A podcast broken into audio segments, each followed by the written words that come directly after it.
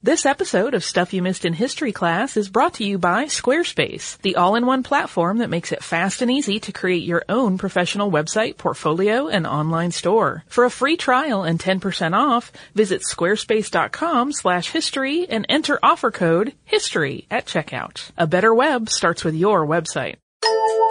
Welcome to Stuff You Missed in History class from HowStuffWorks.com.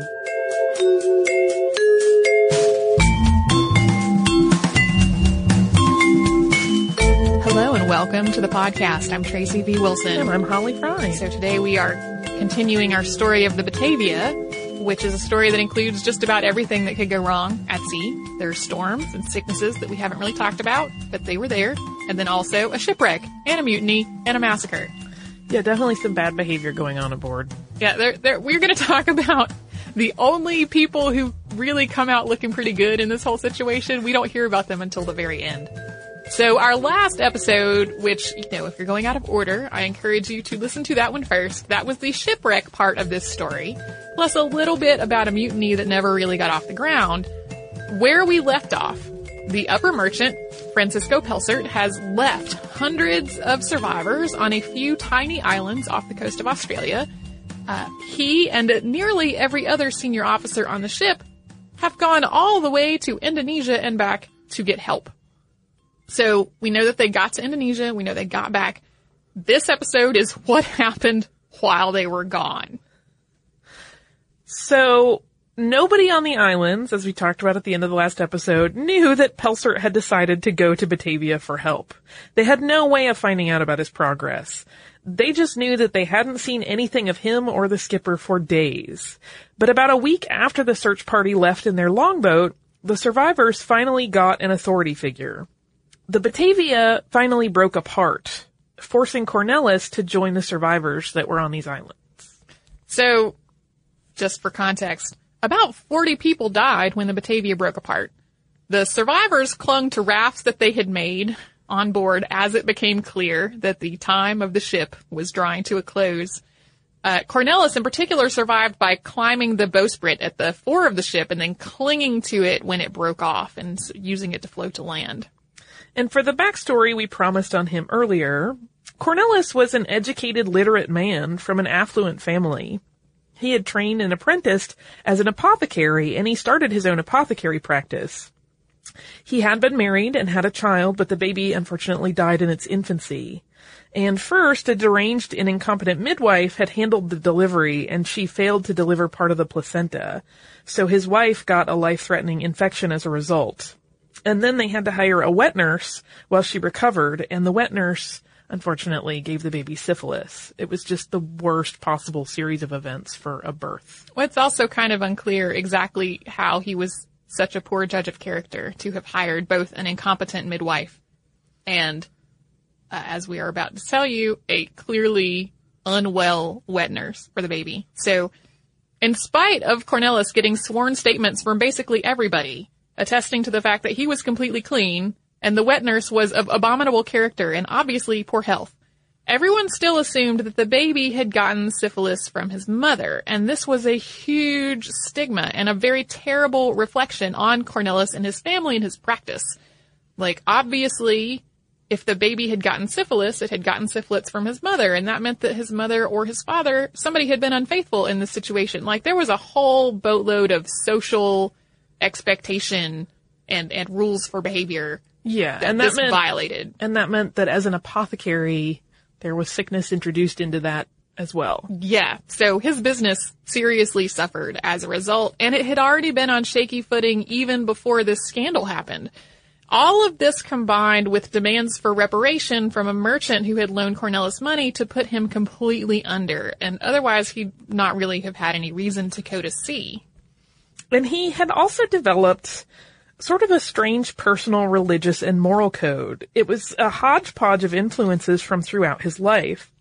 It combined Anabaptist and Mennonite teachings with the blasphemous and heretical philosophies of a Dutch painter named Johannes Simons van der Beek, who also was known as Torrentius.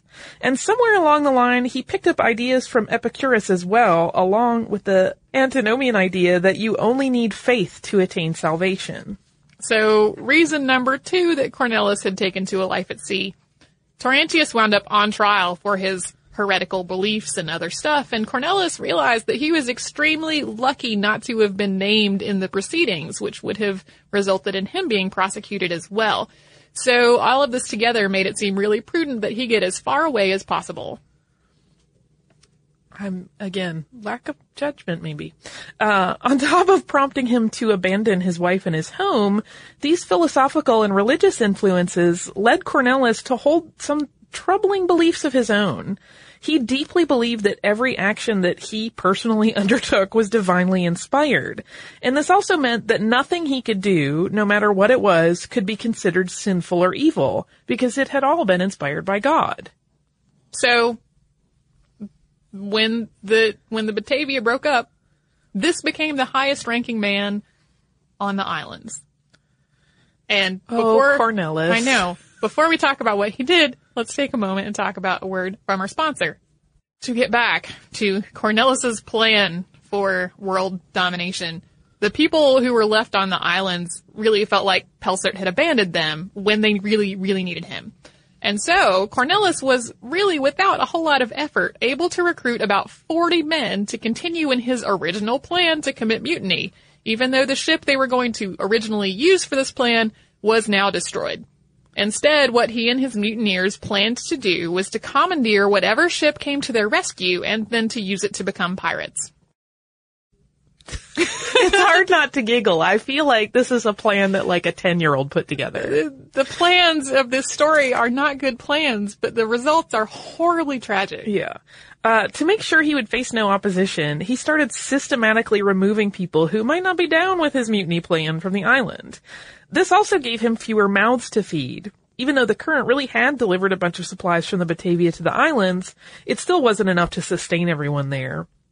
And everybody he got rid of that was not uh, on his team, so to speak, would make it all last a little bit longer. Yeah, everybody had sort of felt like it was a huge long shot to think that the Batavia would break apart and the current would bring supplies to them. That did actually happen. The one thing that worked out. Yeah, and it sounds like a lot of supplies because it was like hundreds of barrels of things, but that it was not.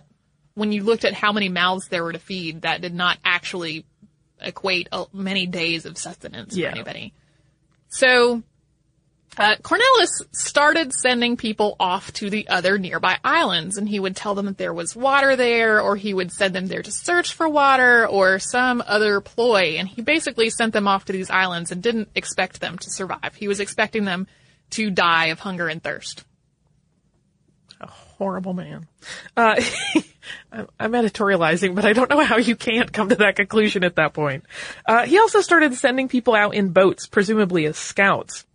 But he'd also put men that were loyal to him on those boats, uh, and they would throw his targets overboard and leave them to drown. It's really systematic. Yeah. He also straight up had his cronies murder people who were sick or hurt. And they left most of the women alive when, so that he and his crew could use them for sexual purposes.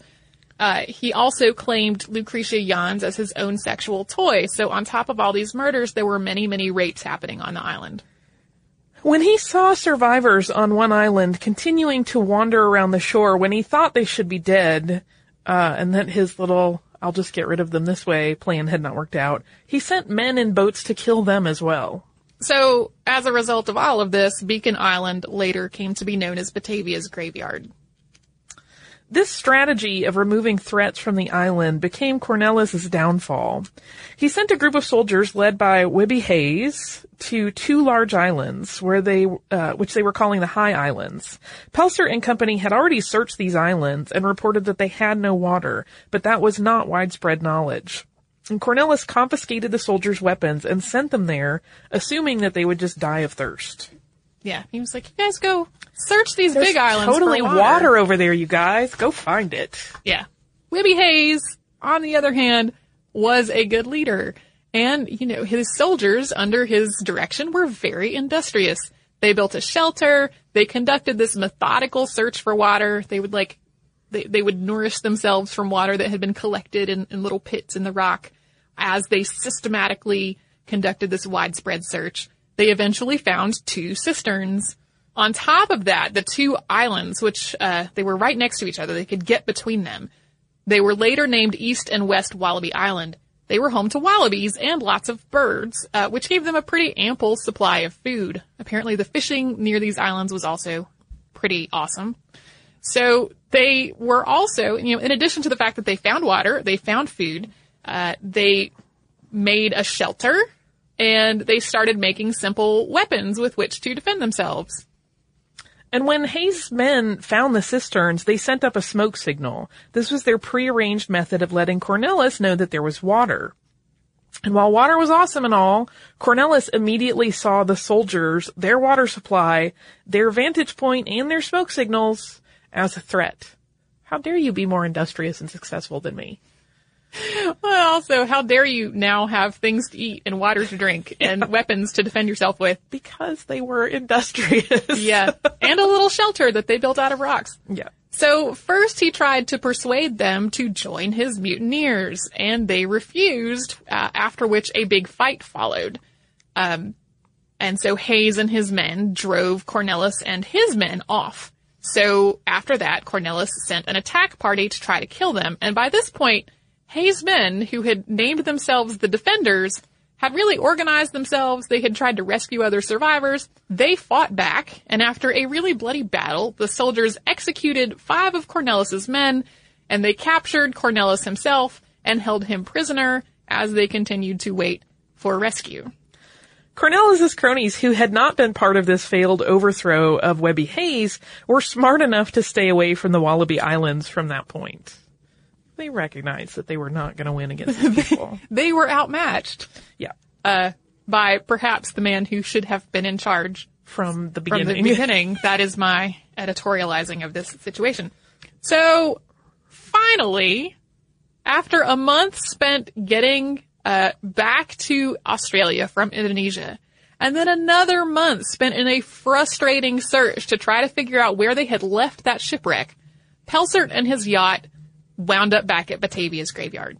Uh, it sounds maybe a little ridiculous that they got back to Australia and they could not find the shipwreck, but at this point the ship had been destroyed and the the area was not charted in the first place. yeah, they didn't know where they were when they wrecked to begin Yeah. with. So, Yeah, so he wound up back uh, back in the area. He disembarked on an island that was about a mile away from the Wallaby Islands, and they had water and wine and bread for the survivors with them. Soon, Wiebbe Hayes and three other men rode up and told them to get back aboard the yacht because there were two parties of Cornelis's men on the loose and they meant to commandeer the yacht. Uh, and they did in fact try to do that. They, uh, the remaining mutineers found the yacht. They tried to board it, but Pelsaert and his crew, having now advanced knowledge of what was going on, captured them. And while questioning his newfound prisoners, Pelsaert learned that Jacob's and Cornelis' original plan to mutiny had started way, way back before the ship was even shipwrecked in the first place. After Hayes handed Cornelis over, Pelsaert questioned him, then went to round up the rest of his co-conspirators. And while a few seemed to have evaded capture, most surrendered on the spot. Pelsaert interrogated all of the accomplices and uh, found out that their crimes included, in addition to mutiny and murder, rape, looting, and treason. Their trials, uh, which were really torture and interrogation, and their executions were carried out on Seals Island. All of the primary mutineers had their right hands cut off. Cornelis had both of his hands cut off, and then all of them were hanged on October 2nd of 1629, roughly a year after the Batavia set sail from Holland. And those hanged on Seals Island were left dangling from the gallows. Pelsaert also marooned two of the youngest members of the crew in Australia. The rest of them were keeled hauled and dropped from yardarms and flogged on the way back to Batavia where they were ultimately executed. Before leaving the islands, Pelsaert led a pretty successful salvage mission, uh, loading up the Sardam with as much as they could find before returning to Batavia. And they arrived there on December 5th of 1629. Even though he had done his ultimate job of protecting the cargo, eventually, after a fashion, uh, his career never really recovered from this whole incident, and he died not long after. Probably of the same illness that had brought him down on board. And it was after he died that they discovered his illicit money lending business, uh, which he was funding with company money. Yeah. So again, it's hard to root for very many people in the story, even though he seems kind of stand up in many ways. he, compared to the other people on board, there were still some. There were issues. Yeah. And then the VOC didn't actually make a lot of money, even though he he did salvage a lot of the stuff because the person they had been planning to sell all of this stuff to by the time it was all said and done was no longer in power and the person who had taken his place did not really care about the stuff that had been brought over. It was a failure in a lot of ways. Uh, the last living mutineers who had come all the way back to Batavia were uh, eventually executed there. And in the end, out of the 316 people who were aboard the Batavia when it wrecked, only about 116 survived. Wiebbe Hayes was commissioned as an officer on arrival in Batavia, and all his soldiers were promoted from privates to cadets. Uh, Lucretia Jans, who at one point during the trials was accused by her rapists of having tempted them into it, arrived in Batavia to learn that her husband had been dead for at least five months. We don't really know whether Cornelis's wife ever learned of his treachery. Her story sort of fades away after a prolonged and public back and forth with the syphilitic wet nurse that they had hired. So, lobster fishermen found the Batavia's wreckage in 1963, and part of the hull was raised from the ocean floor, and it's now displayed in the Western Australian Maritime Museum. And there are also other artifacts from the wreck that are on display there and in other museums. There has also been an extensive study of bodies from Batavia's graveyard and surrounding islands. It's basically super horrifying. Yeah, lots of evidence of how people were brutally bludgeoned to death and had multiple broken bones and skull fractures and it's pretty terrible. Uh, in a weird way, the Batavia and its shipwreck wound up being uh, the source of a whole lot of firsts slash other notable historical things like uh, it was the first Dutch ship lost off the coast of Australia. Wiebbe Hayes' shelters were the first European structures on the continent of Australia, and the ruins of those shelters still stand today. The two marooned mutineers were the first European residents of Australia. The Batavia is the only VOC ship to have been archaeologically raised and conserved. And this whole incident also inspired the VOC to methodically map the coastline of Australia so that perhaps such a disaster would never happen again. Yeah. That'll make you not want to get on a boat. Uh, it, it, the, the whole story has so many layers of just Awfulness. bizarre awfulness that keeps getting worse and more awful. Uh, I think this is one, I don't remember who, I think this is one that someone suggested on Twitter and I was kind of like, ah, mutinies, mutinies sound good. And then I took one look at it and went, wait, this is more than just a mutiny. There's a whole lot more than mutiny going on here. Yeah, it's kind of like a uh, a portrait of like the worst of humanity in many ways. Yeah. That troubling. Yeah. I like Wiebbe Hayes. he kind of fades away from history. We don't really know what happened to him. It's kind of assumed that perhaps he died of some sort of tropical illness. We we just don't have a lot of historical record on him after the end of the Batavia story. But yeah, while everybody else was having some Lord of the Flies action, he was was keeping things in order. civil and... His ducks were in a row. Yeah, So, uh, I have a little listener mail. stupendous. This listener mail is from Alexander. And Alexander says, Dear Tracy and Holly, I've been a longtime listener of the podcast, and while not as regular as I like to be, try to listen as much as I can. They certainly help an otherwise slow day at work fly by. While listening to past episodes, I heard your podcast on Sei Shonagon, and I wanted to pass on an interesting fact about the period. As a history major that focused on Asian studies, I had always wondered why medieval Japan had so many female authors as opposed to the rest of the world, which focused more on male-dominated traditions. While women in the Heian court were responsible for many great literary works of the time, and then in parentheses, The Tale of Genji and the Pillow Talks in particular, the men of the period didn't really come up with much to match. This had remained a mystery to me until recently. It turns out that a big reason for Heian Court's prolific female population and lackluster showing from the men has to do with court tradition.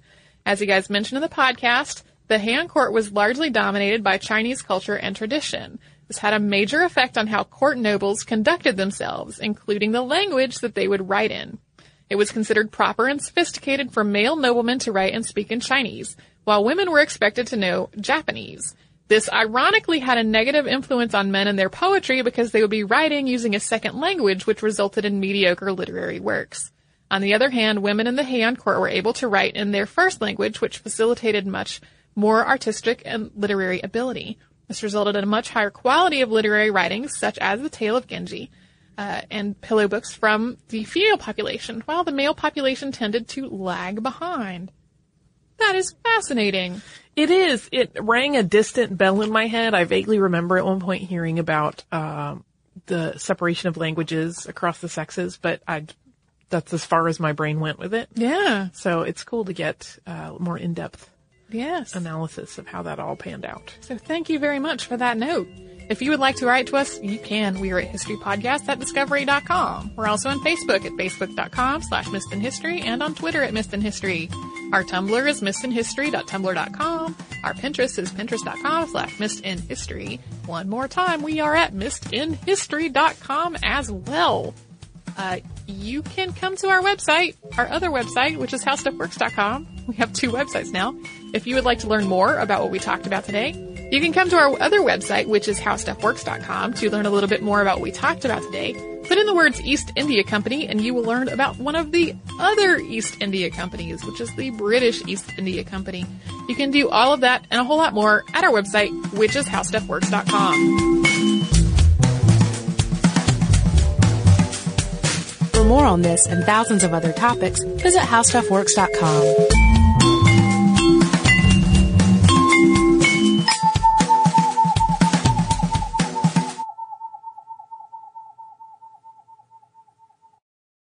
Netflix streams TV shows and movies directly to your home, saving you time, money, and hassle. As a Netflix member, you can instantly watch TV episodes and movies streaming directly to your PC, Mac, or right to your TV with your Xbox 360, PS3, or Nintendo Wii console, plus Apple devices, Kindle, and Nook. Get a free 30-day trial membership. Go to www.netflix.com and sign up now.